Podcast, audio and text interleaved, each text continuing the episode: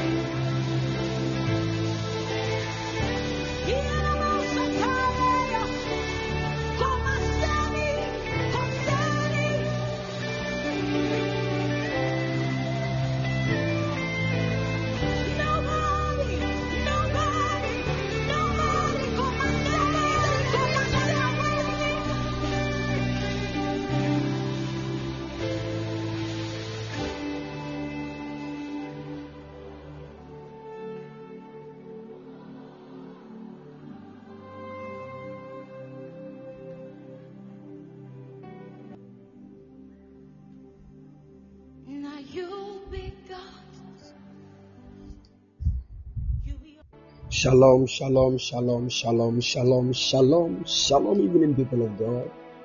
I believe you are all doing well. God bless you. Now I see God bless you. Delight, Senna, God bless you. Nandi, God bless you.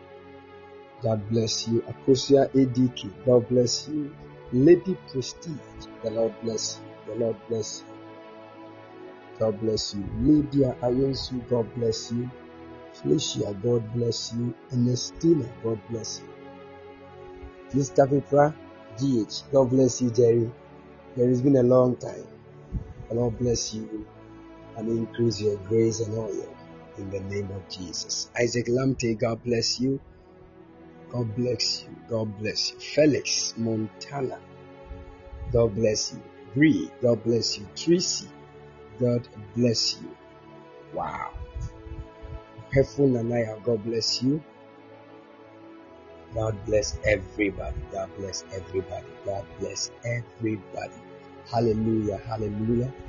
It's always an excited moment to have all of you here in the presence of the Lord. Hallelujah.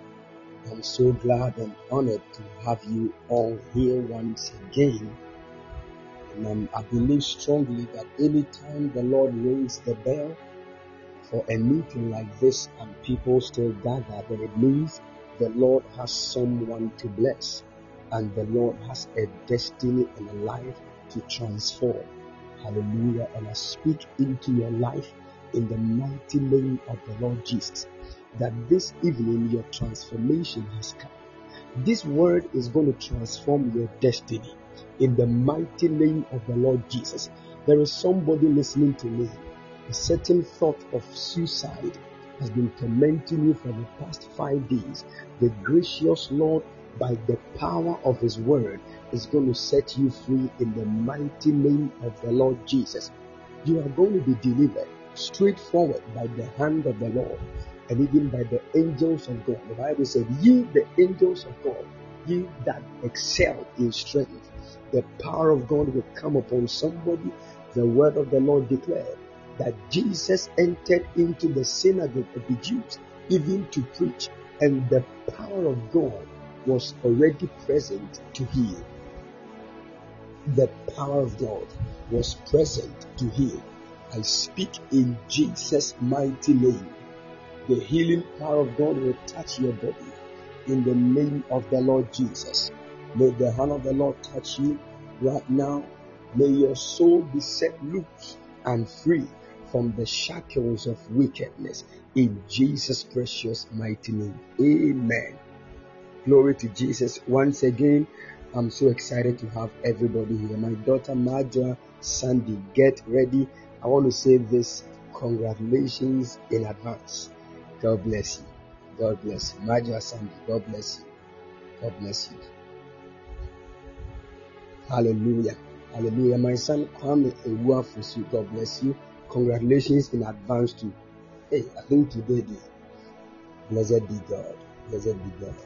You people should allow me to teach by the special grace All right. Hallelujah. All right. Blessed be God. Let's take a word of prayer right now. Merciful Lord, we give you praise and glory. We honor you for such a time as this in your presence. In the name of Jesus. The word of the Lord said, and the time came, Jesus entered into the synagogue to teach, and the power of God was present to heal.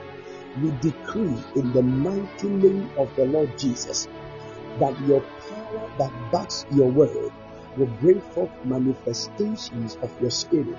In the name of the Lord Jesus, I decree that as your word cometh, let every heart that has been attacked by the enemy be loosed in the mighty name of the Lord Jesus. For the Bible says that the entrance of thy word giveth light and giveth understanding unto the simple. I speak on the authority of your word. Any kind of darkness that has involved certain parts of the destinies of your people, as your word cometh, O Lord, let light shine in the mighty name of Jesus. Let your light shine in the mighty name of Jesus. Let your light shine in the mighty name of Jesus. Release testimonies, oh God, in Jesus' precious mighty name. The Bible said, And the Word became flesh and dwelt among us, and we beheld his glory, full of grace and truth. In Jesus' mighty name, let this word that is coming to the hearts of your people receive even the manifestation of the Spirit in Jesus' mighty name. Let the word become flesh in the destinies of your people and cause our eyes to behold your glory. For we know until the word becomes flesh, there is no glory. Therefore, Lord, let your glory be seen in the destinies of your people, that it shall be said, the Lord said it, and he has fulfilled it. We give you all the praise and the glory, even in Jesus' mighty name. Amen. Hallelujah, hallelujah, hallelujah, hallelujah. Glory to Jesus. Glory to Jesus. Amen. I want to thank God once again for your lives and also want to give glory to the Lord for giving us this wonderful opportunity to be in the midst of His church, to be a blessing to them. Hallelujah. All right. All right. I am not of myself. I came to speak the very words of the Lord. So if only you believe that these are the very words of the Lord, it will transform your destiny and the wicked one will not have rulership over your destiny. Hallelujah. So get your heart ready to receive the word of God with meekness, which is able to transform and save your soul in the mighty name of Jesus. Amen. Now, this evening I want to take time to touch on something very, very prophetic very, very prophetic. All right. I'm talking about the mystery of gates. The mystery of gates. The mystery of gates. The mystery of gates.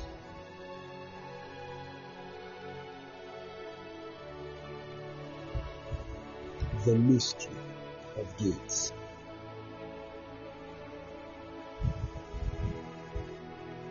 The mystery of gates. So it will be good for you to get your notepads and your pens ready. Get your notebooks and pens. Don't try to cram everything into your head. No, it won't be possible. So get a book and a pen and write something down the Lord is really going to help us in the name of Jesus. I'm actually talking about the gates of Zion, but I want to first talk about what gates are. That is why I've um, entitled the message The Mystery of Gates. So that first we all will have an introduction and an understanding of what basically the gate is. Are you all with me? I see the Spirit of the Lord. Great. Great. So we are talking about the mystery of gates. And um, the main topic actually is the gates of Zion. So the mystery of gates is actually going to be the introductory topic. Are you getting it? Uh, so that it will help us get the foundation of what gates are. All right, let me start by saying this. The word of the Lord said,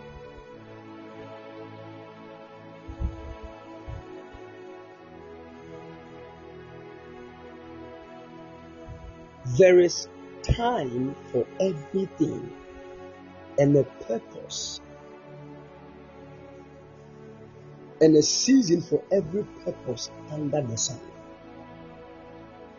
Now, anytime you study your Bible and you hear the word under the sun, the word of the Lord is actually making mention of a habitation for human beings, or let me say a habitation known as the terrestrial habitations the terrestrial habitations. So anytime you hear the word under the sun, I believe you cannot hear me, please.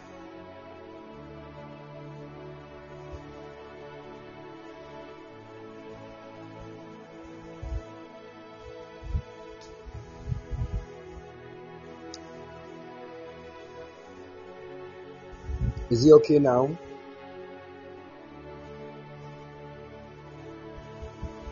Good.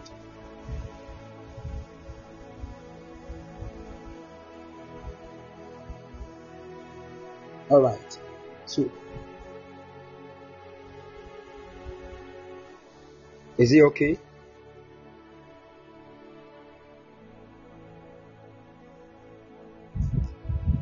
All right. That's great. That's great. That's great. Now, the Bible said that there is time for everything and a season for every purpose under the sun. And anytime you hear the word under the sun in the scriptures, the Bible is actually making mention of what we call terrestrial habitations.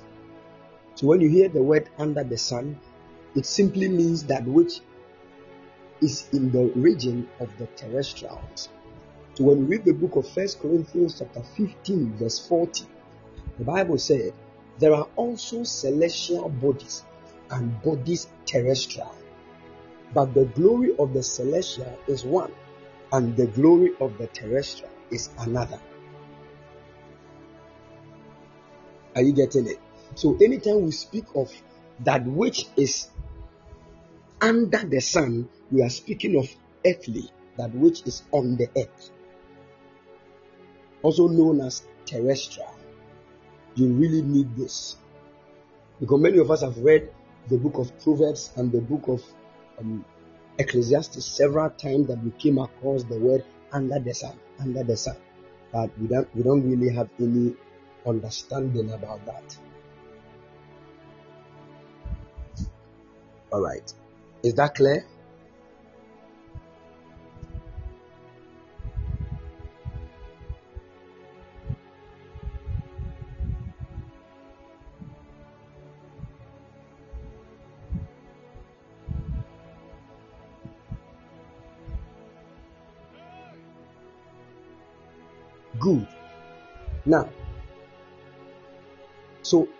You need you need to know that as a foundation.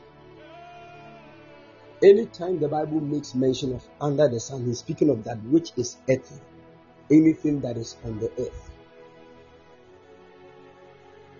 Good.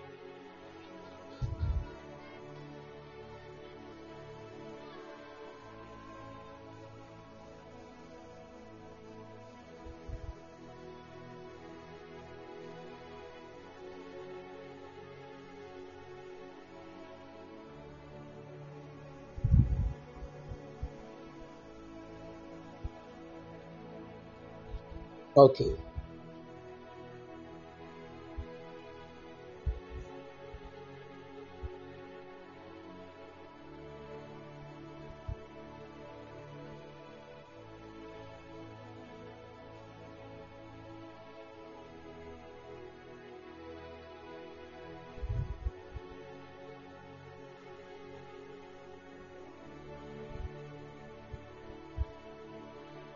Can you hear me? Is it okay?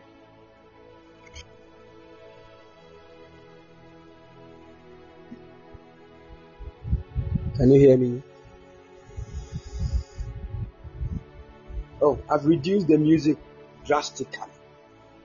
So I don't know. I'm sure maybe it's the network or something. But I've, I've reduced it.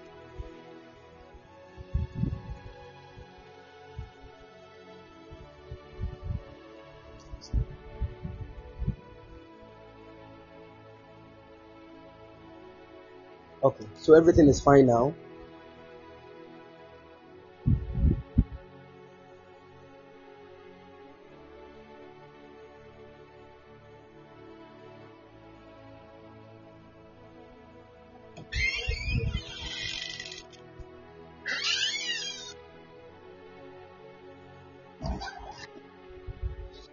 Thank you, Jesus. All right. We bless God. Now, this is what I want all of us to understand. According to the word of the Lord, we are told that there is time for everything, and there is a season for every purpose under the sun. And I told you that anytime you hear the word under the sun, it basically means that which is earthly or that which is in the terrestrial regions. Mm. Now, the word of the Lord also said, everything that has a beginning has an end under the sun. Anything that has a beginning also has an end under the sun. That is to say, this earth, everything that is found on the earth has a beginning and an end. Now, when you enter into the regions of the spirit realm, anything that has a beginning and an end is a gate. Don't forget it, write it. In the spirit realm, anything that has a beginning and an end is a gate. Where the beginning speaks of the opening and the end speaks of the closure.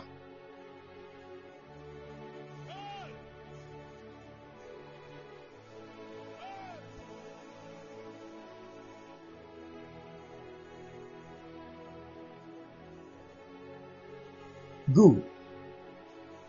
Now, with this understanding, you would have to know that even the life of humans started at a point and it will end at a point.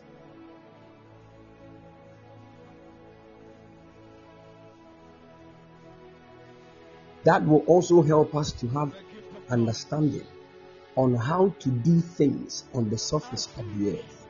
Understand also that anytime you, you hear of a gate, there must be a key. Are you following? I'm trying to just make some foundational um, declarations so that we can get more understanding when we move into the depth of the Word of God. Good. So put this at the back of your mind. Now, the word of the Lord made us understand something. Anytime the Bible makes mention of a place, a place, most of the times the word of the Lord is actually speaking of gates.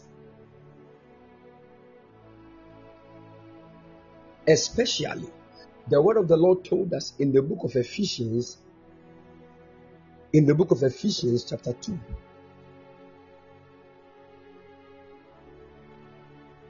Ephesians chapter 2, verse 6, that God has raised us up together and made us sit together in heavenly places in Christ Jesus.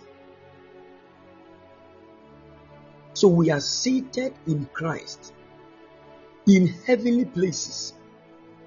Now, that heavenly places that the Bible is making mention of is actually gates in the spirit.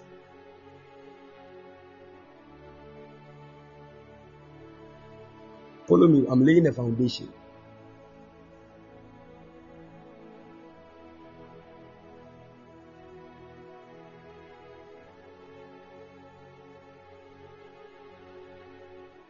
So, anytime the Bible is making mention of a place, especially when the Bible says that don't let this person get a place in your life, it means that dimension is a gate. And understand that anytime there is a gate, surely there must be an opening and there must be an there must be a closure. So if somebody is gaining a place in your life, it means that the person is going to have dominion over that gate because a place is a gate.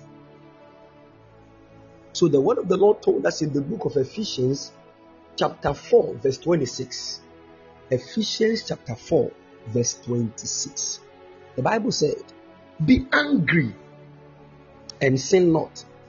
Let not the sun go down on your wrath. Verse 27 he said, Neither give place to the devil. Don't give a place to the devil. Don't give a place to the devil. Don't give a place to the devil. Because the word of the Lord told us there is a reason why we are not supposed to give a place to the devil. That means when you get angry and you sin, you are preparing a place in your life for the devil to come and stand. And understand that that place you are preparing is a gate. That means that anytime the devil gains that place, he will open something or close something in your life. Don't forget it. I love the message Bible. He said, Go ahead and be angry. You you do well. To, you do well to be angry, but don't use your anger to fuel as fuel for revenge. I love this one. And don't stay angry. Don't go to bed angry. Don't give the devil that kind of foothold in your life. Wow. Wow. Don't give the devil that kind of foothold in your life. That means when you get angry and you decide to get angrier till the next day, don't the Bible said don't stay angry. Don't even go to bed angry. That means before you can go to bed, you need to purify your heart and your mind.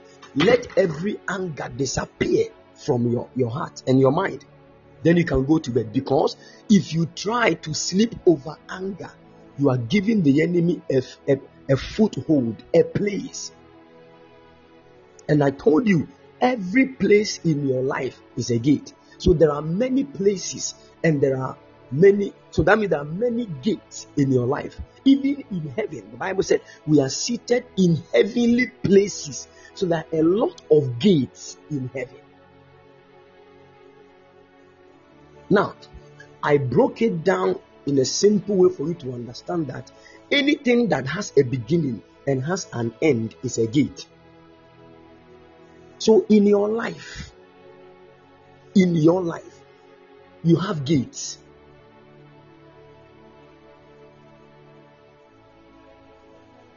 Are you following? If you get this foundation, it will help you because where we are about to go. Eh, So now let me let me start by saying this. You see, when you see the human life, you would think that the human life does not have an end, but it has. Just that the end of the human life is not as it has been told us. I don't know if you get what I'm trying to say. The end of the human life is not what they told us. There is surely an end. The Bible said, Behold, there is surely an end and the expectation of the righteous shall not be cut off. So there is an end. Your life has a beginning because you were born, and it will surely have an end. Your end is not when you die, your end is called the glory of God.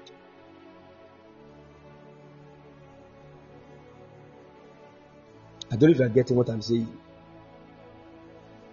So, death is not the end of life. Death is actually a transition. It means you have moved out of a, one place to a different place. But understand that you were born. So your birth signifies your beginning. And definitely you will end. Your end will definitely be in God, no matter who you are. Put that at the back of your mind. So now, if everything under the sun that has a beginning and an end is a gate, then understand that you you are a gate. And you that is a gate, there are a lot of gates in you. So a man of God was preaching some time ago and he said, Men are gates, so treat men with care. Many of us did not understand what he said. It's a heavy word in the realm of the spirit. Then men are gates, enter with care.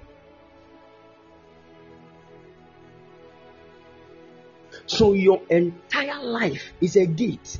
But inside your entire life, there are other gates, and those gates that are in your life, in fact, plenty that cannot be numbered because many things are starting and ending in your own life at every point in time. So, definitely, you are going to marry. So, you are going to start what we call marriage, and definitely, that marriage will end in God. So, that marriage is a gate. Definitely, you are going to travel. That traveling is a gate. Everything about your life, so long as your entire life even started from a beginning, it means your entire life is a gate.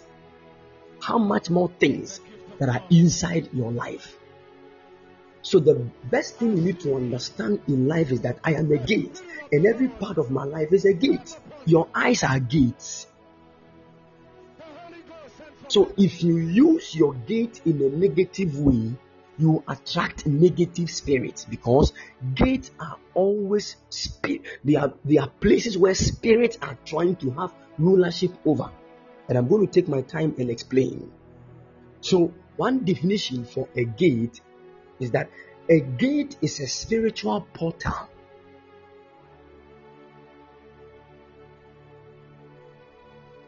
A gate is a spiritual portal and a place of authority where dominion is exercised. A gate is a spiritual portal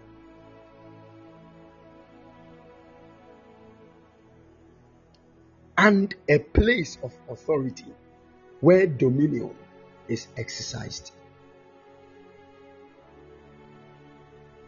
Now, listen to me. When you are walking about and you see an uncompleted building, now sometimes when they are building, in fact, when they are building the house, they will leave a space where they will, they will put in the um, the gates. Are you following? Good. So when you see that uncompleted building, sometimes because they have not completed the house, anybody can go through that opening space. You can go, you can just enter anywhere and come back. But the moment the gates are fixed, they will put something like a locker that you will use to lock it. When you are inside the room, you will lock it behind. When you are outside, you will lock it in front. Now, you lock the gate so that there will be no intruder because there are certain things in the room you don't want them to go out, and there are certain things outside the room you don't want them to get in.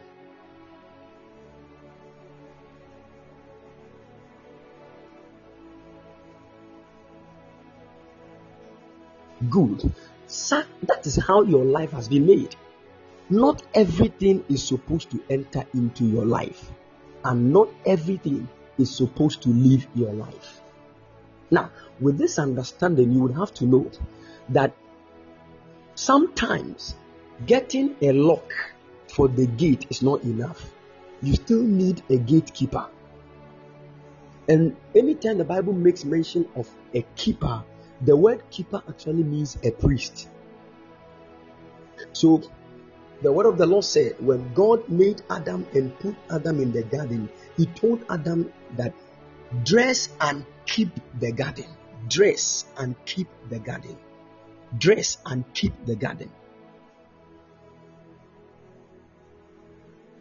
The dressing part of the garden speaks of the royalty that God was giving to Adam. And the keeping part of the garden was the priesthood assignment that God was giving to him. That is what the Bible says in the book of First Peter chapter 2 verse 9 that we are a chosen generation, a royal priesthood. We are a royal priesthood.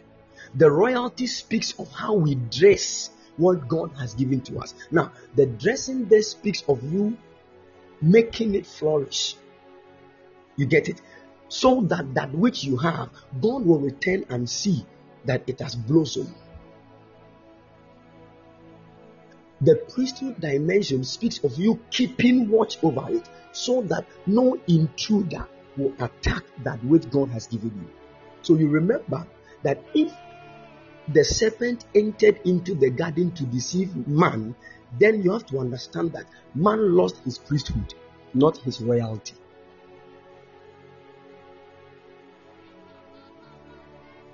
He was not able to keep that with God has given to him. That is why, even you as a human being, the word of the Lord will tell us in the book of Proverbs, chapter 4, verse 23, that guard your heart with all diligence. And that word guard means keep. Keep your heart with all diligence, for out of it are the issues of life. Keep your heart with all diligence. That means if you are not a diligent personality, there is no way you can keep your own heart and understand that your heart is like a field, like a land, a fertile land. The very day you got born again was the very day the Lord gave you a new heart. So remember the prayer David prayed? Give unto me a new heart and renew a right spirit in me. That is the sign of born again. So the day you get born again, God will plow the land, He will mix it with manure fertilizer, make it so fertile so that every seed, whether good or evil seed, that falls on it, it will grow. So, as your heart is, there are a lot of good seeds trying to enter the land of your heart. There are a lot of bad seeds also trying to enter the, the land of your heart. Now, these seeds will pass through the gate before they get to the land. Understand that?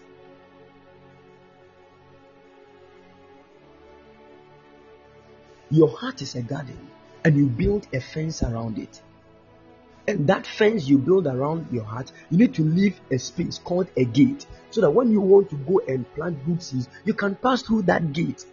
After you have planted the good seeds, you can pass through the same gate and go back. But make sure that you fence your heart so that, and the fencing of your heart is the assignment of your priesthood. I'm still on the foundation. So, are you getting what I'm saying?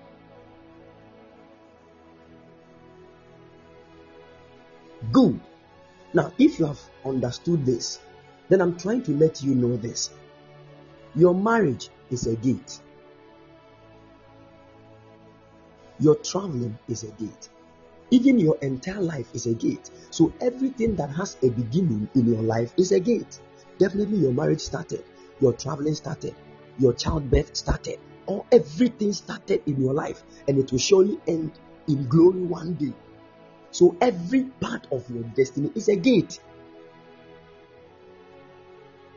And that gate is a place of authority because anybody that gains mastery at your gate has conquered that area of your life.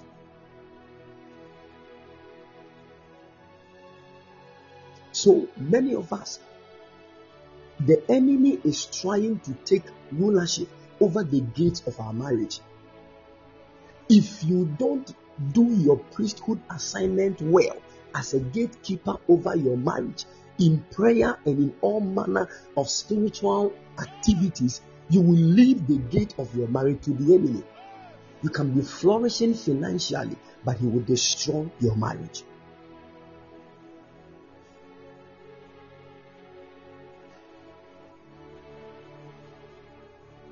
Because there are a lot of gates in your life. Your financial life is a gate. That is why many people can flourish in other things and in the other dimensions of their lives, they are struggling. Some people are good in the priesthood over the area of academics. They will study, they will pray concerning the academics. When the results come, excellent. But when it comes to the area of marriage, they just can't pray about their marriages then the enemy will lay hold.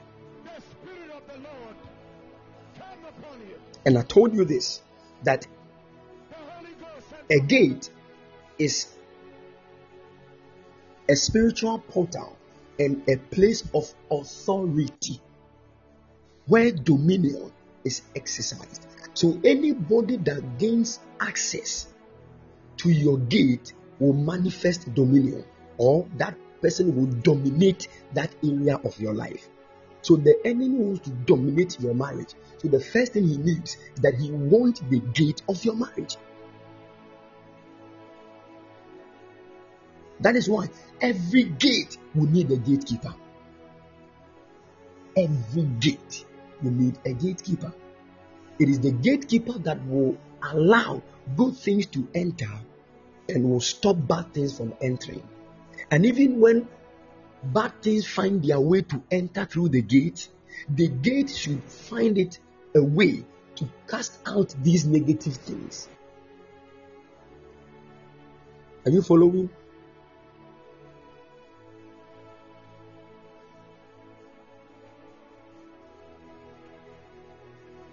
Let me say, so please, is the prayer the gatekeeper? It is one of the assignments. Prayer is not the only thing we, we, we do to keep our gates. As time goes on, as we continue with the message, I'm going to explain a lot of things. Good. Now let us let's shoot into the deeper dimensions. Are you are you with me? Good. Now with this basic understanding and foundation of gates, you would have to understand that every nation in the times of old, every nation or country would build a fence around itself. And if you remember, I was teaching us about some things the other time, and I made mention of the fact that when you enter every nation, there are three things you need to know. Every nation will first have what we call a tower, then it will have a name, then it will have a wall or a fence.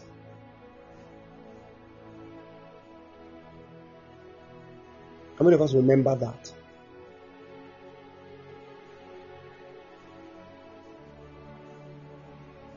Good. Good. That is how your life is also supposed to be. Now, there is a reason why it is like that. Many, many, many years back, God encountered a man by name Moses. And he spoke to Moses that Moses, you are part of my children, Israel.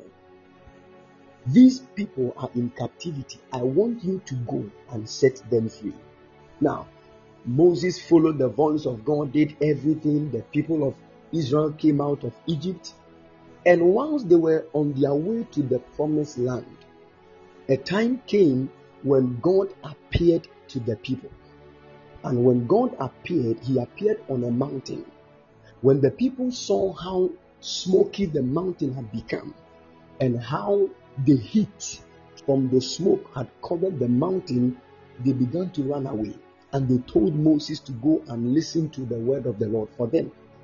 Now, the word of the Lord told us that Moses got close to the mountain, and the Lord said, Enter into the mountain. Now, this was a mountain that God had descended upon in thick, dark smoke, such that you were not even seeing the mountain. The only thing you could see was a smoke. So Moses entered into the smoke. And when he entered into the smoke, God took him to heaven. Now, when God took Moses to heaven, in fact, Moses remained in the smoke on the mountain for 40 days and 40 nights. Now, whilst Moses was with God in heaven, God showed him a lot of things in heaven. Now, when God took Moses to heaven, God showed Moses a city in heaven that is called Zion. Write it down. Z I O N. Zion. Zion.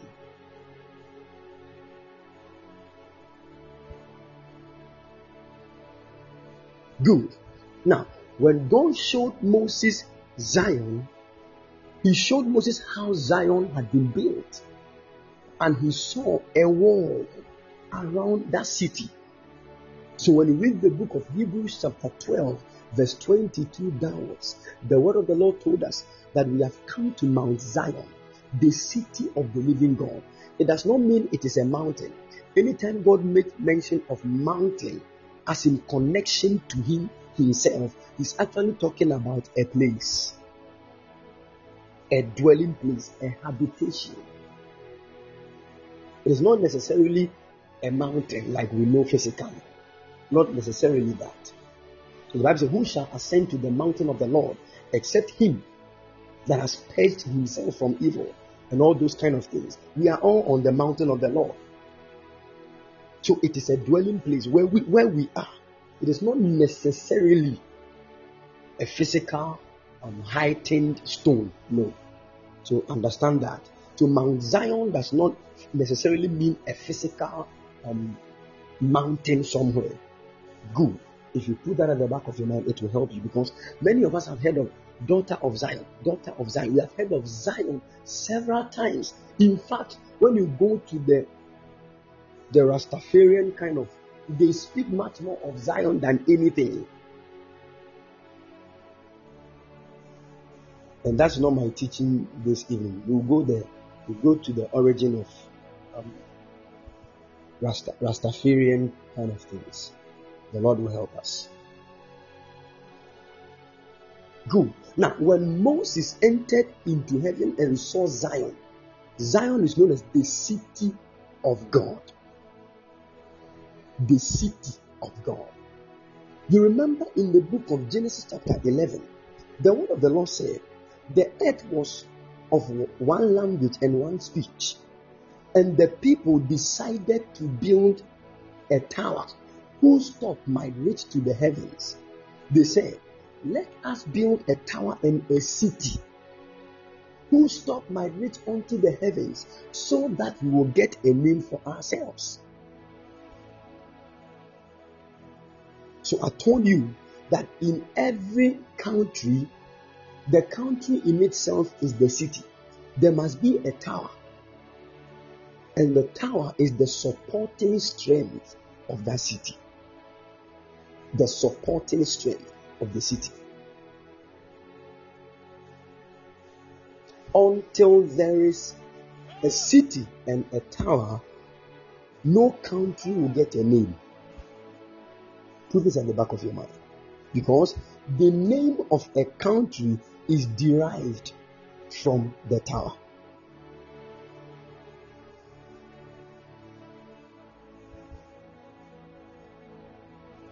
Are you following?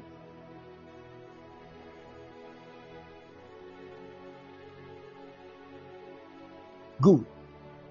So the word of the Lord told us in the book of Proverbs chapter 10. Proverbs chapter 18, verse 10.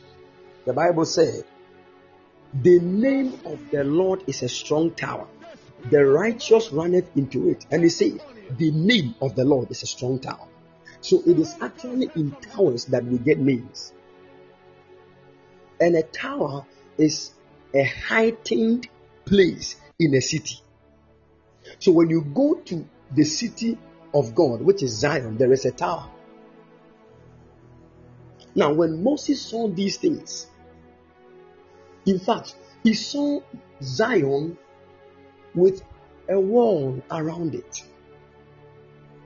And when he saw Zion with walls around it, he saw that in the midst of the walls there were gates. And when Moses counted the gates, of Zion in heaven, they were 10 in number. Then God spoke to Moses and said, That which you see, go to the earth and do the same, so that you will make a city for me on the earth, that I, the Lord, will come and dwell therein with my people. So God gave Moses parameters, measurements, dimensions that when you are making the wall, build this 14 cubits, this 120, this, this, this. Make sure everything is done according to the pattern that you saw in the heavens. Because if there is any small mistake, it cannot fuse with the Zion that is in heaven. And until it fuses perfectly, my presence cannot dwell.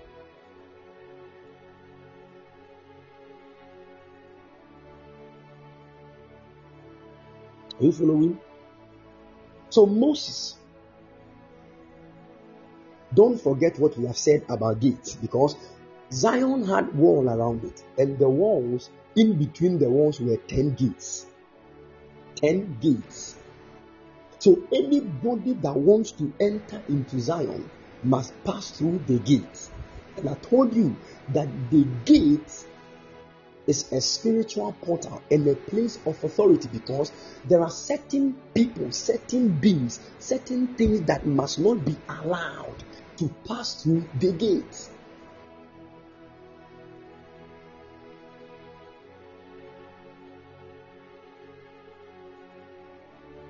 Thank you, Jesus.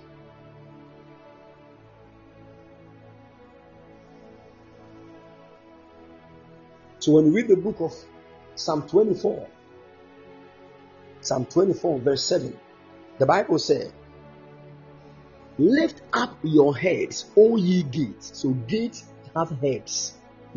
And be ye lift up, ye everlasting doors, and the King of glory shall come in. Hmm.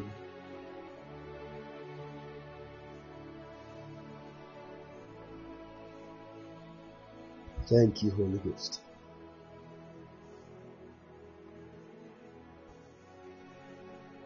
Can I shock you by saying something?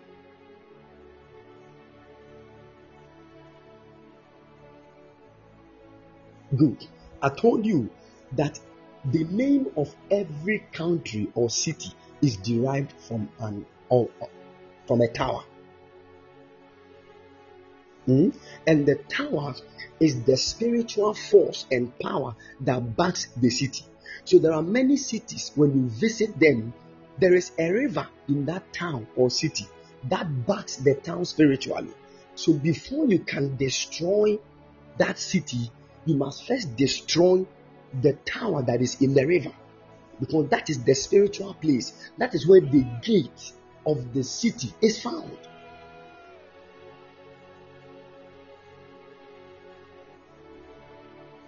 So, certain rivers in certain towns were made to protect the towns. I can't go further because some of you you start asking plenty questions. Today, I'm not here to say a lot of spiritual things like that. I will go there. I'm trying to let you have this understanding. Let when we read the book of Nahum, chapter 2, verse 6. Nahum, chapter 2, verse 6. Nahum, chapter 2, verse 6. Listen to what the word of the Lord said. You can post it here if, if you have it. I want to say something before we, we get there. Good. The Bible says the river gates are open and the palace melts away. Look at that. The river gate. So the river has a gate. And when the gates of the rivers are open, what happens? The palace in the city is dissolved. The King James says that the gates of the river shall be opened and the palace shall be dissolved. So you go to a certain city. If you want to destroy the city, you have to decode where the gate of the city is because that is the place of authority. If you can't conquer the gate, you can't conquer the city. So there are certain countries, certain towns, you cannot destroy them until you go and you decode where the gate of that city is found and destroy the gate.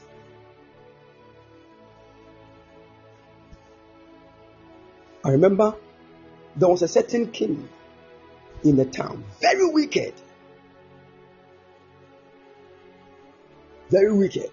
And he had decided that he, was just killing people to prolong his life.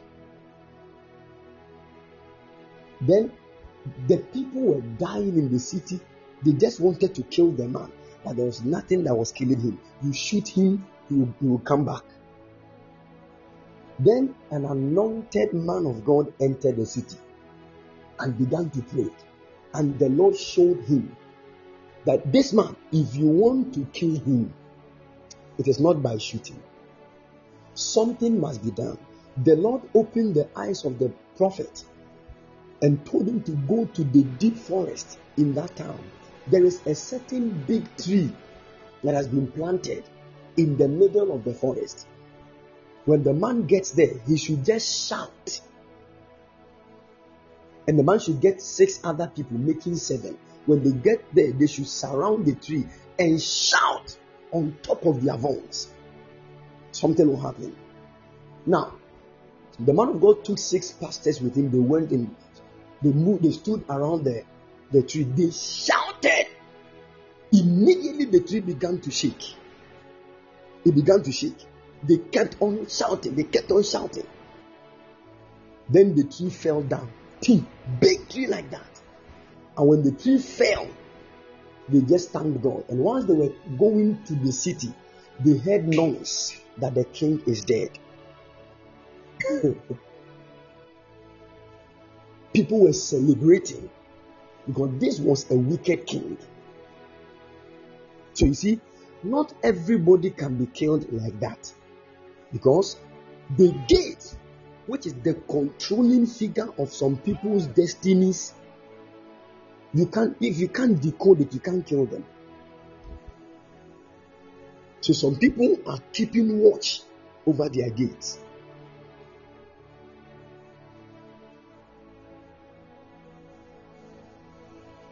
Are you following?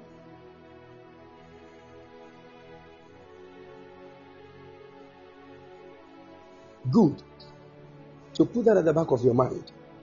That is why I always talk about the nation Ghana that we are in trouble. Many people don't know.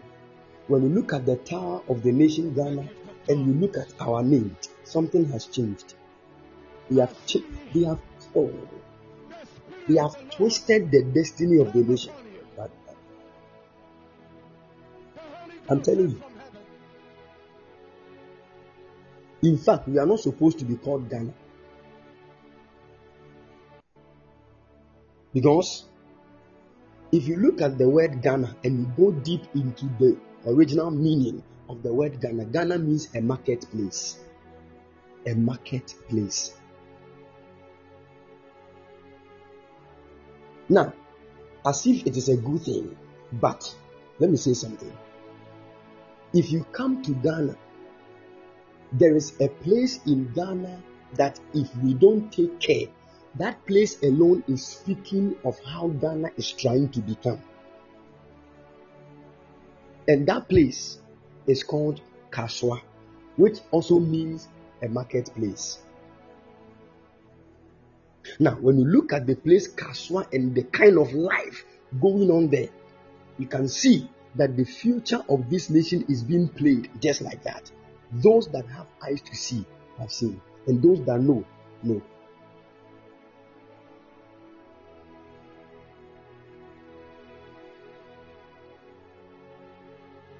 So we are living in a country where they have changed a lot of things.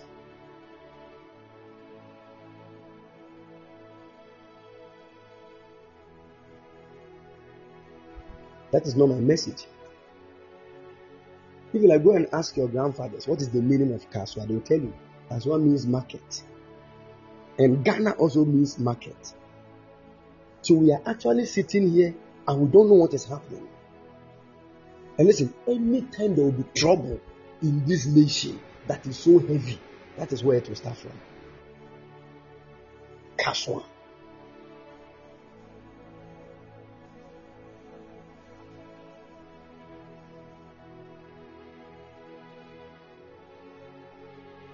Let me talk about what the Lord has given to me. So now, we are talking about the gates of Zion. I told you that the gates of Zion is actually the place of authority well, if you want me to talk about Ghana, Ghana, if I start talking about Ghana, I will cry. But the things I've seen and still the way things, oh God, should have mercy on our country.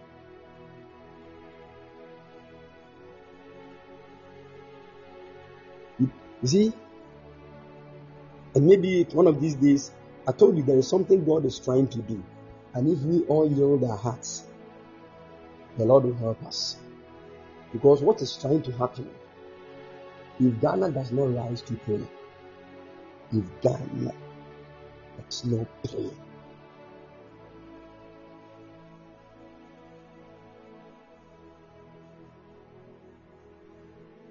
and instead of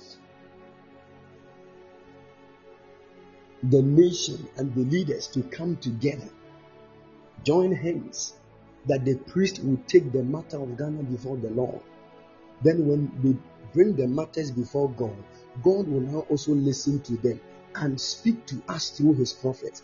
We are living in a nation where they are telling prophets not to prophesy. They are telling prophets to give evidence of the spiritual prophecy they have given. And you said, Oh, so I'm seeing that something is trying to happen here. Give an evidence.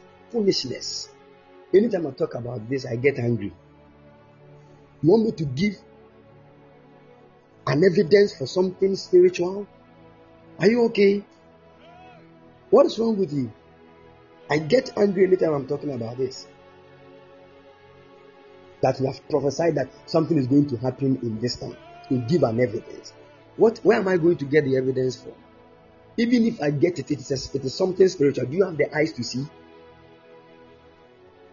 Do you have the eyes to see? So the thing will happen, and you say, ah, it means once I was prophesying it, I had an agenda to make it happen. So I was the one that caused it. They will come and arrest you. We have not seen anything yet. This thing has never happened in the history of the nation. And we have started it now. People are clapping for him and he thinks he has, he has done well. Let me end here. Only God knows what he will do.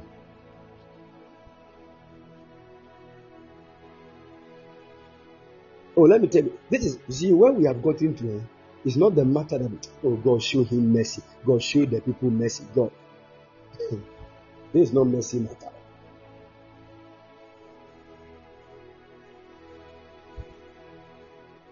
And I said, we leave everything to God. Amen.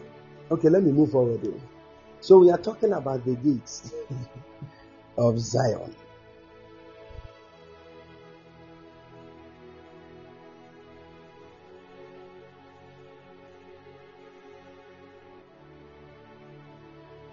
The gates of Zion.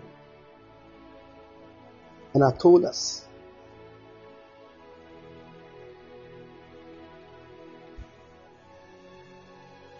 Oh, if only you see how Ghana is in the spirit as a woman, pregnant and still crying. She had bypassed the nine months that she's supposed to deliver. She's still pregnant, looking tattered in the spirit, and she's crying. And we are still here. Leaders chopping money, just a nonsense things. Can give seven million dollars to footballers to, to go and play ball. Hospitals are left, they are just abandoned. People are dying. What is wrong with what? What? What is wrong?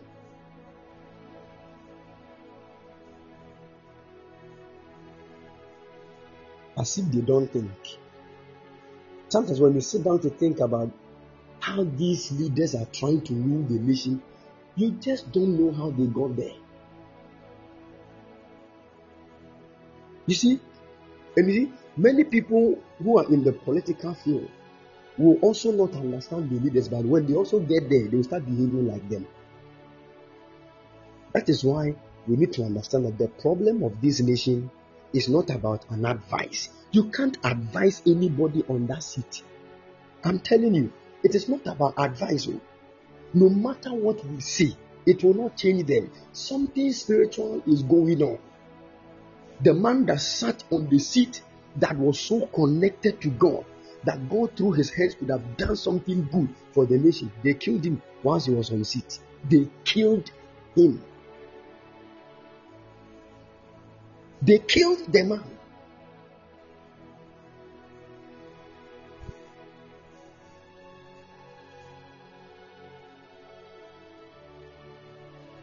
Let me tell you this. You see, if your assignment is much more individualistic, you will not understand what you are saying. You know, go back. You know, go back. I'm telling you. But if your assignment is national and you begin to pray and God puts that burden in your I'm telling you, you will cry for the nation. I'm telling you, you will cry.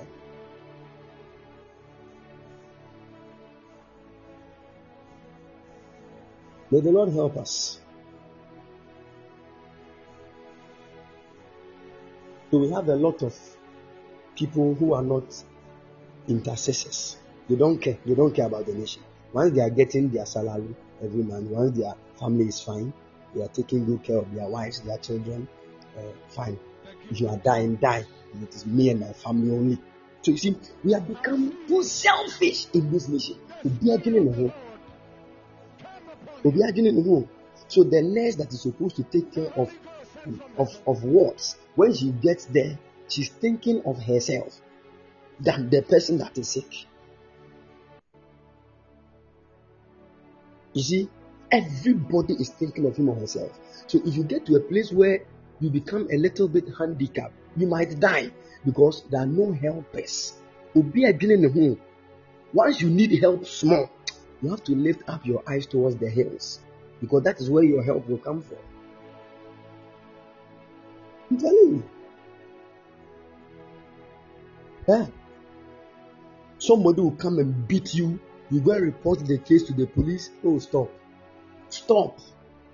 Stop. It won't go anywhere. That is that's how that's the level that the nation has gotten to. So right now, people to have planned. If we get a thief, we won't wait for police to come because we know if we give this guy to the police within 30 minutes, we'll still see him walking about. Is he not going to continue with the armed robbery? So when we catch a thief, we'll kill him right there. So men have taken justice into their own hands. Meanwhile, there are enforcers of the law that are supposed to enforce the law.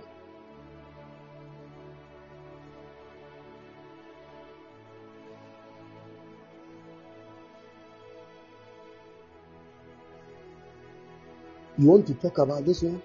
You can assemble all the people there. You can do this. This is what you are supposed to do. Who told you you are not being taught? Hmm? All these serious trainings, what do they learn over there? They learn their work, but when they come to the field, they do something different. There is a wind blowing. There is a wind. And that wind must be captured. And the only people that can capture that wind are the intercessors the priests over the nations. And these priests cannot fulfill their assignment without the prophets. So if you shut the mouth of your prophets, it means you want to shatter your nation. That is why I'm telling you this, and I'm saying it again. You see the evil thing that, that have started in Ghana just this year, this month. Yeah. Have you seen the evil things? How can an explosion destroy a whole town? What did we do? We, enter into January, no accident. The, the, the news were just flowing like something. What?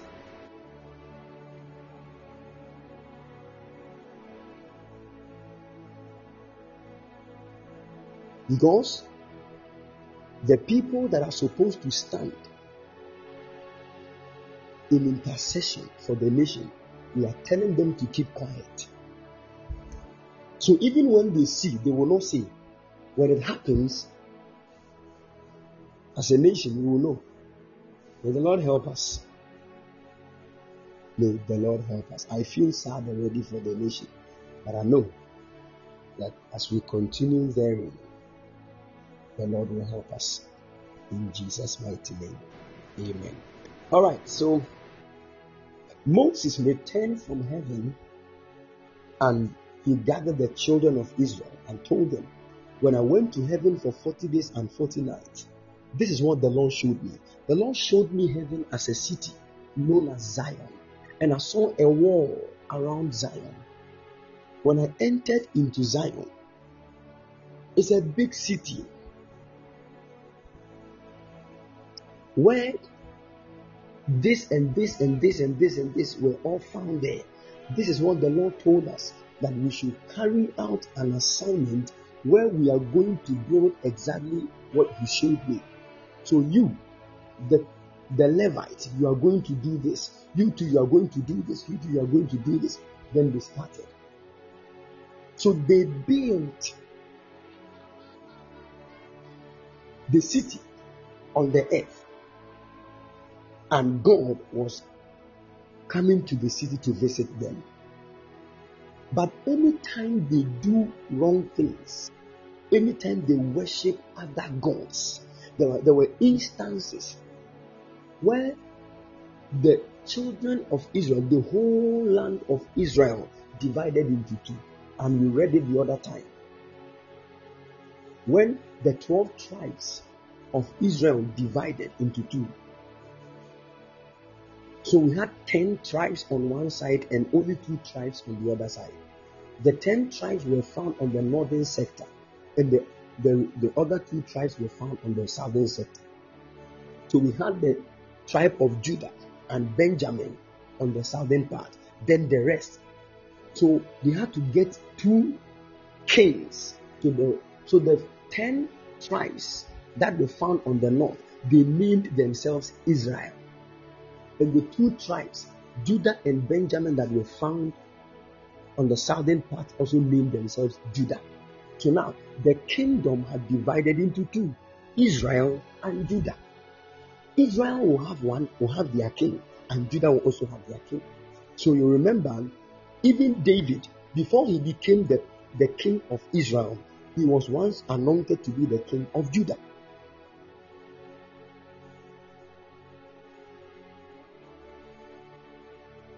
Good. Now, with this understanding, it will help you.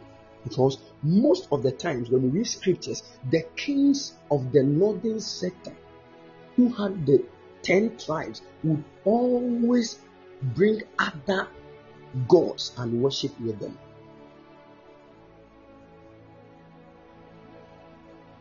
They will, they will bring other gods. And remember, one of the kings of the northern sector, known as Ahab, went to marry a woman by name Jezebel. And Jezebel brought in other gods, and the people of Israel began to worship that God.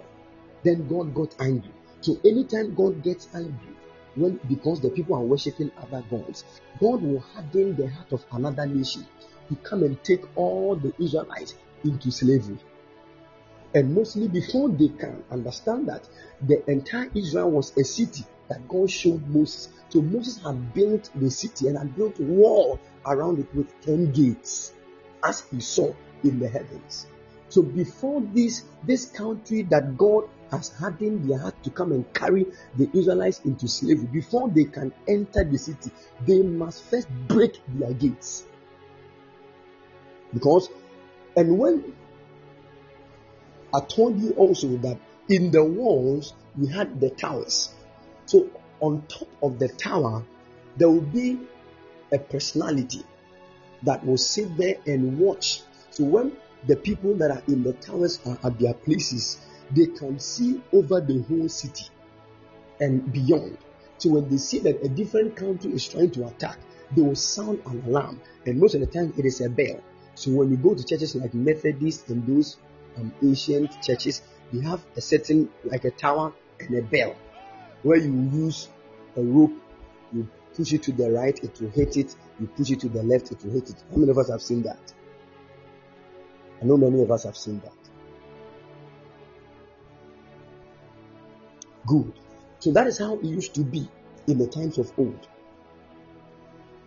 So when the people at the topmost part see that a different country is coming to conquer them based on their movement, they will sound the alarm. And the moment the alarm is sounded, the soldiers will get ready. They will first come and stand at the back of the gate and prevent them from coming. But before they do that, they will send other soldiers. So they will first open the gate for the soldiers known as the frontliners to go and fight the country. Then the others will stand at the back of the gate and stop to, in case they conquer the frontliners, the others will also stand at the gate and prevent them from entering. So at that point, the, the other country coming from the other side will come and be in a clash with those inside the city. So they are all pushing the gate. One is pushing to enter, one is also pushing to prevent the other from entering. So that place of the gate becomes a strong place where somebody is trying to take dominion. So once the gate is broken, the people will enter into the, the city and destroy the whole people. So it happened that the children of Israel sinned against God again, and God hardened the heart of a different nation to come and carry them into slavery. Now, when this happened, the, this that country came with full force, and most of the times they do it in the night, whilst others are asleep. Then they overtake them. So they broke into the city of Israel, destroyed a lot of things, destroyed their walls, the gate, set them on fire, and carried everybody into slavery. Now, whilst they were in slavery in that country, the one of the Lord said, one young man sat down one time and he began to read through the books and understood that this is what happened. He was still in slavery, so he decided to go and see the king. You are a slave, but you want to go and see the king that is that you are a slave under. That and when he went to the king, he said, King, I want to go and rebuild the walls and the gates of Jerusalem. And the Bible said, because of the favor God gave to him, the king that was ruling over them said, Fine, you can go. I'm even going to give you the cedars of Lebanon. I'm going to write letters. Some people will come and help you build the cities. And that was the young man, Nehemiah. Nehemiah. So the whole book of Nehemiah actually speaks of when the children of Israel were going back to rebuild the walls and the gates of the city of Israel. Now, when we read the book of Nehemiah, chapter 3, that Nehemiah actually, by the influence of the Spirit of God, commanded specific people to build specific gates. Very, very, very important. He commanded specific people to build specific gates. So when we read the book of Nehemiah, chapter 3, verse 1, the word of the Lord said, Then Eliashib, the high priest, rose up uh, with his brethren, the priests, and they builded the sheep gate. They sanctified it and set up the doors of it, even unto the tower of Meah. They sanctified it unto the tower of Hananiah. Now, how many gates did I say were found in Zion?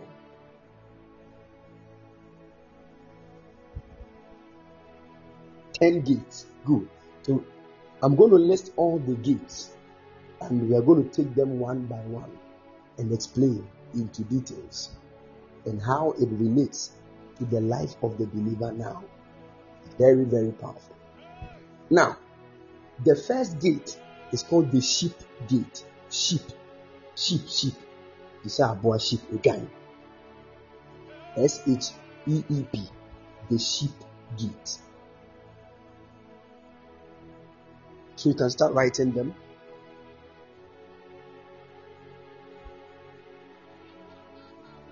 the sheep gate. The second gate is called the fish gate. Fish, fish. F I S H. The fish gate.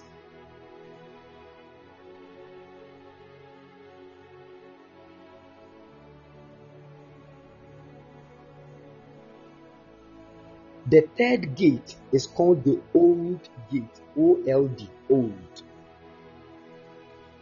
Old gate.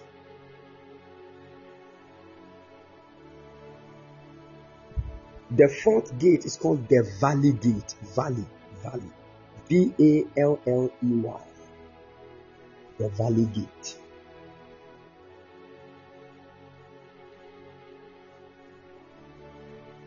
The fifth gate is called the Dung Gate. Dung, like cow dung. D U N G. D U N G. Can you all hear me, please?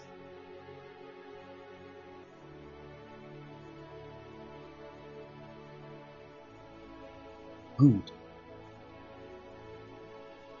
So first gate the sheep gate, second gate the fish gate, third gate the old gate, fourth gate the valley gate, fifth gate the dung gate. Okay. The sixth gate is called the fountain gate. We all can remember Fountain Gate Chapel. the fountain gate.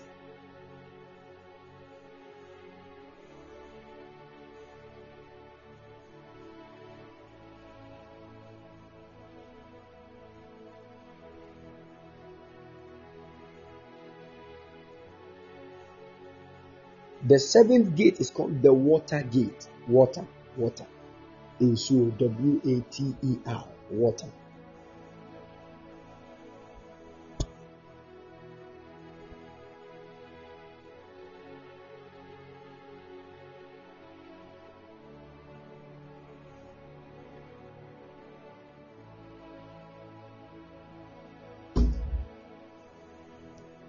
Okay, good. The eighth gate is called the horse gate. Horse. Onko. Horse. H O R S E.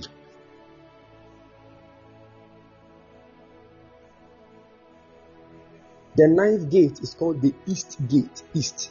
North, south, east, and west. So east. East gate.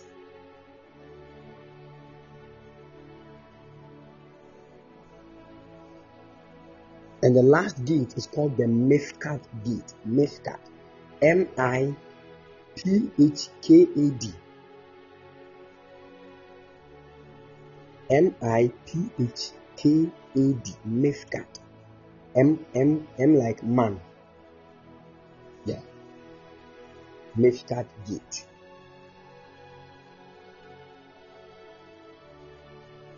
Good. So the sheep gate, the fish gate, the old gate, the valley gate, the dung gate, the fountain gate, the water gate, the horse gate, and the, the east gate and the Miphkad gate. Good. Now, so I'm going to make mention of only two gates this evening. I'll touch on only two gates. If time permits me, then I'll take some few questions. God willing, tomorrow we are going to continue. Hallelujah. All right. Now, the sheep gate. The sheep gate. Now, if you go to Israel and look at the city of Zion and look at the sheep gate, the sheep gate was close to the sheep market. The sheep market. The sheep market. And close to the sheep market is where the pool of Bethesda is found. So when we read the book of John chapter 5 verse 2, John chapter 5 verse 2, the Bible said, Now there is at Jerusalem by the sheep market a pool which is called in the Hebrew tongue Bethesda, having five porches. Mm.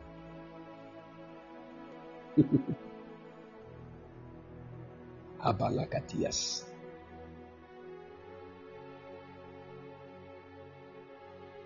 So for now, we are talking about Zion. Zion is the city of the living God.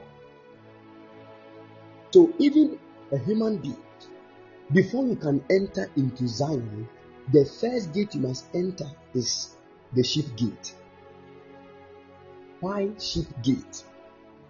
Because sheep actually speaks of a type of animal that obeys. That is why anytime you read the Bible, anywhere sheep is found, the Bible makes mention of their ability to hear and obey. So when we read the book of John, chapter 10, verse 27, Jesus said, My sheep hear my voice. I know them and they follow me. My sheep hear my voice. I know them and they follow me. And anytime there is a sheep, there must be a shepherd. The shepherd is the one that rules over the sheep.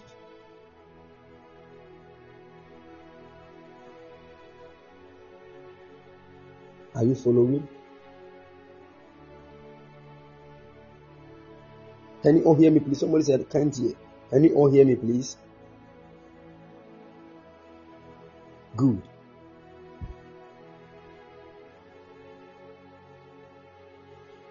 Good.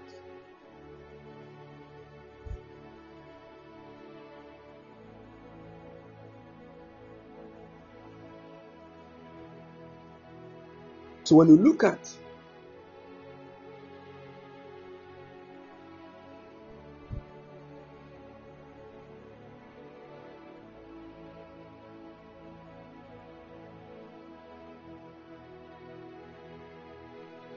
when you look at the lifestyle of a sheep, a sheep actually speaks of one that has been saved fresh. Anytime a person gets saved, he becomes a sheep.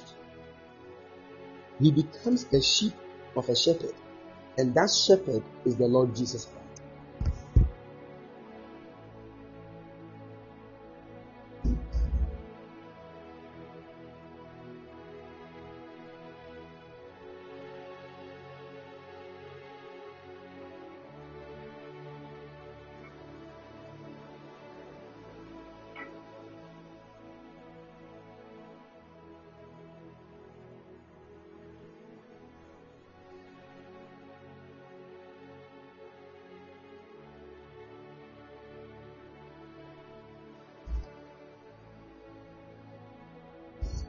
Can you all hear me, please?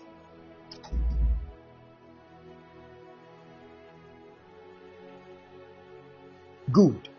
So, a sheep. The reason why you must become a sheep is that until you become a sheep of the Lord, you cannot fulfill what God has set ahead of you to do. But please can you all hear me? Somebody saying network problem. Is it from my side or the person's side? Let me know so that. Okay, then Sheila, check your, your, your network. If it doesn't work, maybe after here you can go and download the, the whole sermon and listen to it. God bless you. Alright, God bless you. So, in our journey to God, you must first be saved. And that dimension of the first level of salvation is when you become a sheep. But understand that you are coming from the outside into Zion. So the first gate you must enter through is called the sheep gate. But before you can enter into the sheep gate, there is a pool. There is a pool. And that pool is called the pool of Bethesda. Oh, I love this. So, okay, right after you, the moment you enter into the sheep gate through salvation, you come across the pool. It is known as the pool of Bethesda, where the Bible said it has five porches.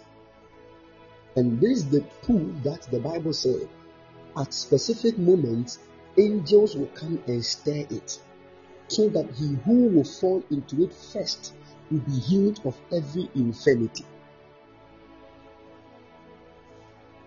So once you enter into the sheep gate, which speaks of your salvation, then you must be baptized. You must be baptized in the pool. So the pool of Bethesda speaks of baptism. Are you following?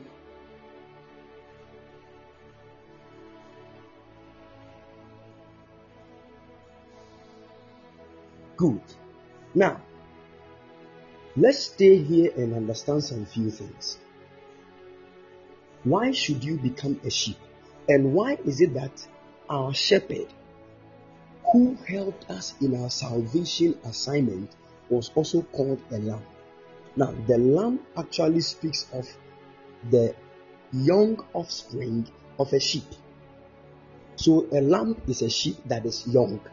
That is what it means automatically.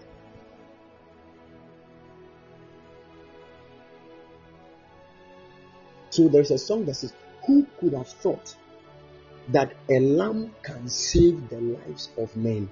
That a lamb can save the lives of men. And the most amazing part of this is that the lamb that is why the Bible says that from the foundations of the world, when John entered into heaven and saw Jesus, he did not see Jesus as the man, he saw him as a lamb. And that lamb that he saw, he said he was slain. That means he had been killed and blood had come out. And the blood of the lamb was used as the foundations of the world. So before you can even get saved, your salvation must be on the foundation of the blood. Because there is something peculiar about the blood of sheep. Mm.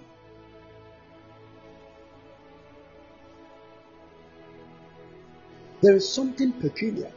Now, every animal that has blood has a certain kind of blood because the blood of all animals are not the same. When we look at our human life, you, your physical body, when we draw your blood out of you as a human being, the animal that your blood is so close to, the animal whose blood is like the human blood. Can I make mention of that animal?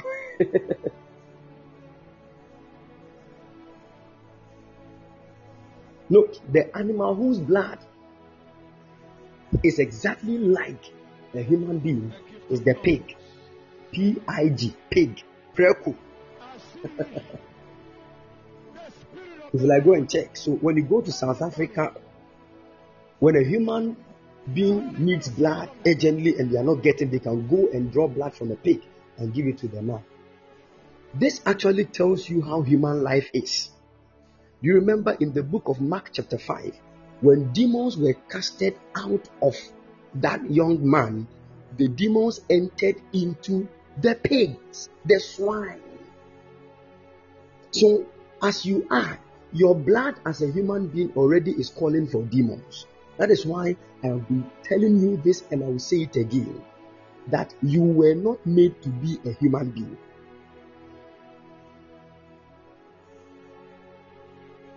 Somebody said, No wonder they planted the heart of a pig for a man who said, Exactly. And look at a pig and look at the lifestyle of a pig. You clean it right now, within two seconds, they go and make themselves dirty. That is how human beings are. Until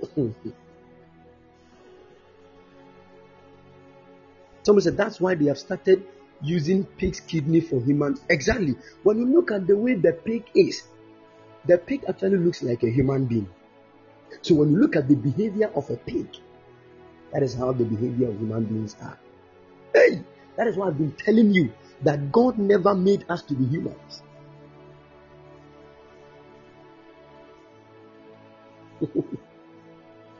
mm. So if God did not make us to be humans, who should we become?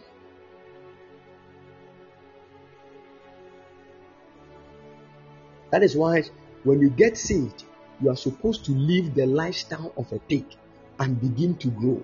But once you live the lifestyle of a pig, you enter into the lifestyle of a, a certain animal called the sheep. Now, the blood of a sheep is very unique. When you enter into the study of sheep, you understand that sheep have seven kinds, or let me say seven blood groups. Unlike human beings, we have A, we have B, we have AB, and we have O. We have just four. The rest is just the rhesus factor, either positive or negative. We have four blood groups as human beings. When you go into the sheep, you have seven. Can you all hear me, please?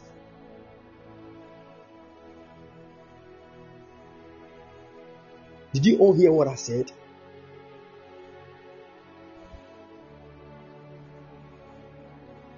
Good. So the sheep, sheep have seven blood groups. Now, when you come to medical laboratory science, medical laboratory science, when maybe somebody is having rashes, or maybe there's somebody showing symptoms of a certain condition, and they are suspecting a certain microorganism, they don't conclude quickly because they must check if indeed that which they are suspecting is the one there. They will take a blood sample from the, the, the patient or the victim. When they take that blood sample, they must get something they call a medium.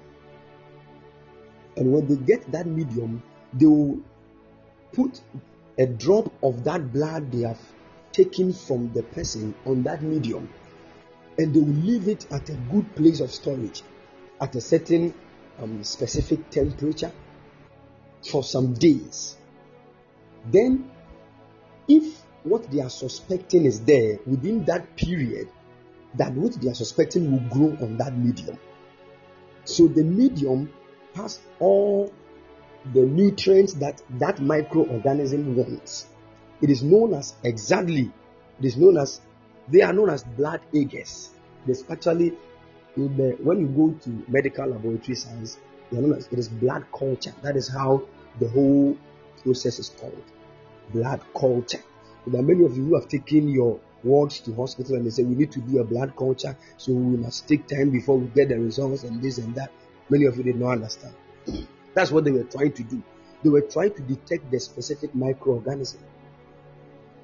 And do you know that 99.9% of these blood agars or the medium through which they, they actually grow the microorganism, they are, they are made of sheep blood. Hmm. Sheep blood. That means that the blood of a sheep carries every nutrient you need to grow.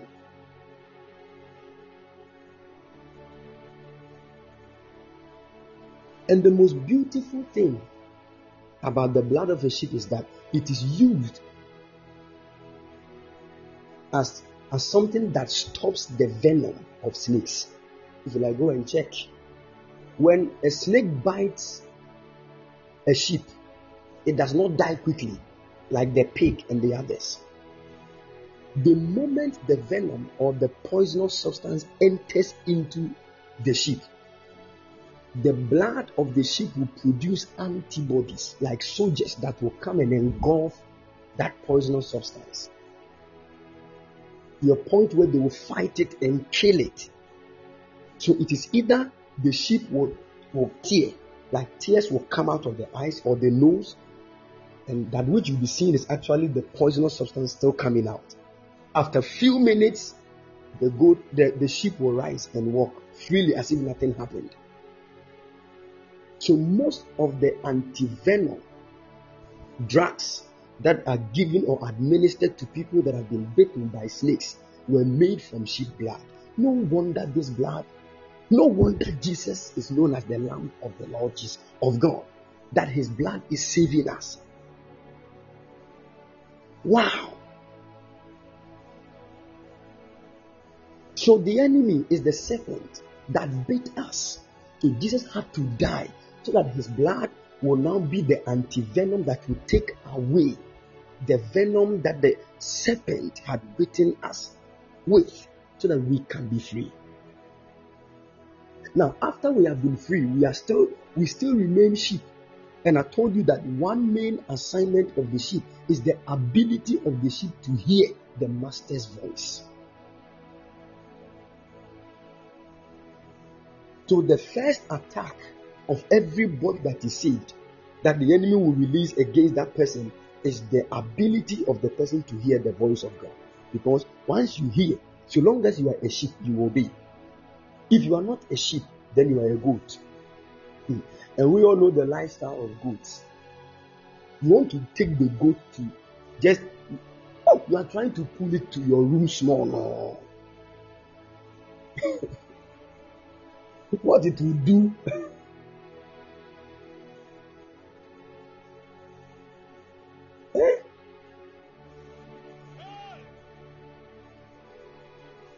And some of you say, "Nam pe, nam pe, nam pe, nam pe, mo pe, mo pe." Hey. Punchy, punchy nam. I know what I have. I'm coming there. Hey. Somebody didn't want me to say this, but I've said it. Okay. Someone said, especially the head. when you finish eat, eating, well, then you tell the goat to come and save you from all your sins.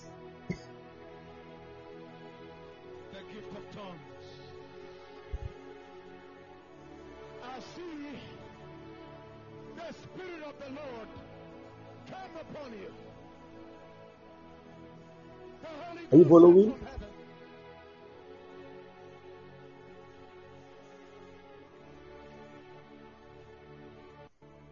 My son, so you have you have goat meat in the fridge.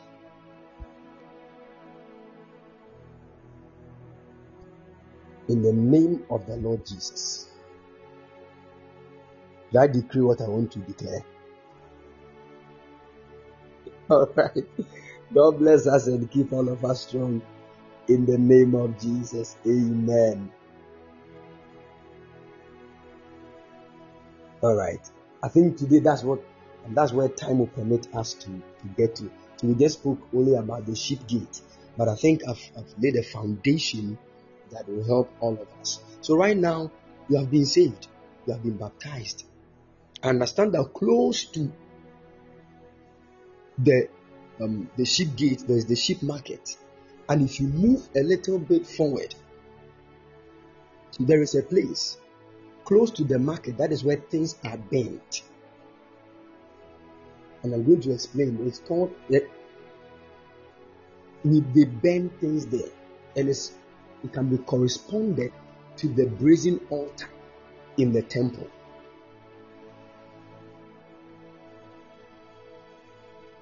So once you get saved, you become a sheep. The Lord Jesus is your shepherd.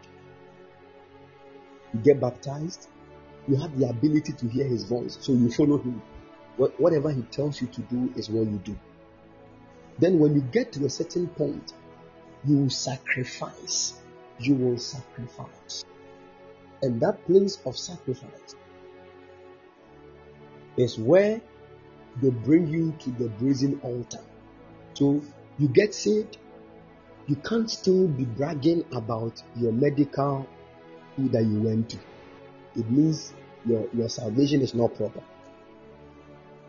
So many of you still do that. Do you know who I am? Do you know the person you're talking to? Go and ask. Go to Tema General Hospital. When you go there, ask of Dr. Asomeri. They will tell you. Do you know who you are talking with? Stupid boy. Do you know? uh you see? So you brag in what you are in the natural. You are still young. Be very careful because if you are like that, you are so you can't be sacrificed. Because on that altar of sacrifice, you sacrifice everything that you think you are, that you boast of. Now, when you move from that altar, you look like an empty barrel. Nothing is in you. That is when your gaze will only be on the one you are following. Because if the one you are following is the only one you know that can give you food, you forget about the plenty food you had in the house. Because you have given everything. And you, you stay your focus on the one that you are following.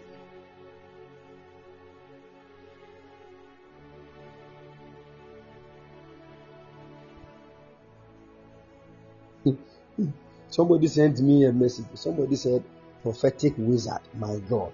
Setowusu is a spirit. Just had a surprise moment. E. Take your time. I don't know who this person is. Somebody said, I'm a wizard. Did I process the matter to court?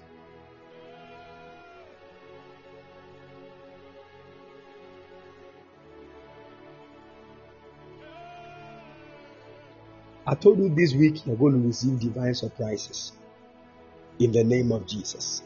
May the Lord open your doors people will surprise you. will be shocked. Mm. I'm praying for somebody will get a car this week in the mighty name of Jesus. It will come as a surprise. You will not understand. The Lord will release it in Jesus' mighty name. Amen. All right, the Lord bless us and keep all of us strong. So today we spoke about the sheep gate. God willing, tomorrow we are going to continue from the sheep gate and the other dimensions of the gate. God bless you and keep all of you strong. Please remember that we are going to meet at exactly 11:30 p.m. GMT. We're going to pray and cross over into the month of February. February must obey the voice of the Lord in the mighty name of the Lord Jesus. We will settle things in the month of February. I'm telling you, whatever God has written and inscribed for your destiny, we will make sure it manifests through tonight's prayer. So please make sure you join us. The Lord bless you. If you want to support the work of God, the number is 0240 312 551. 0240 312 551. Keep supporting God's work. The Lord is going to be a great blessing to your life. God bless you and keep all of you strong in the name of the Lord Jesus. We shall meet at exactly 11:30 p.m. Please don't be late so that you don't come and stand at the back of the door. The Lord bless you. We shall meet. Shalom. Bye bye.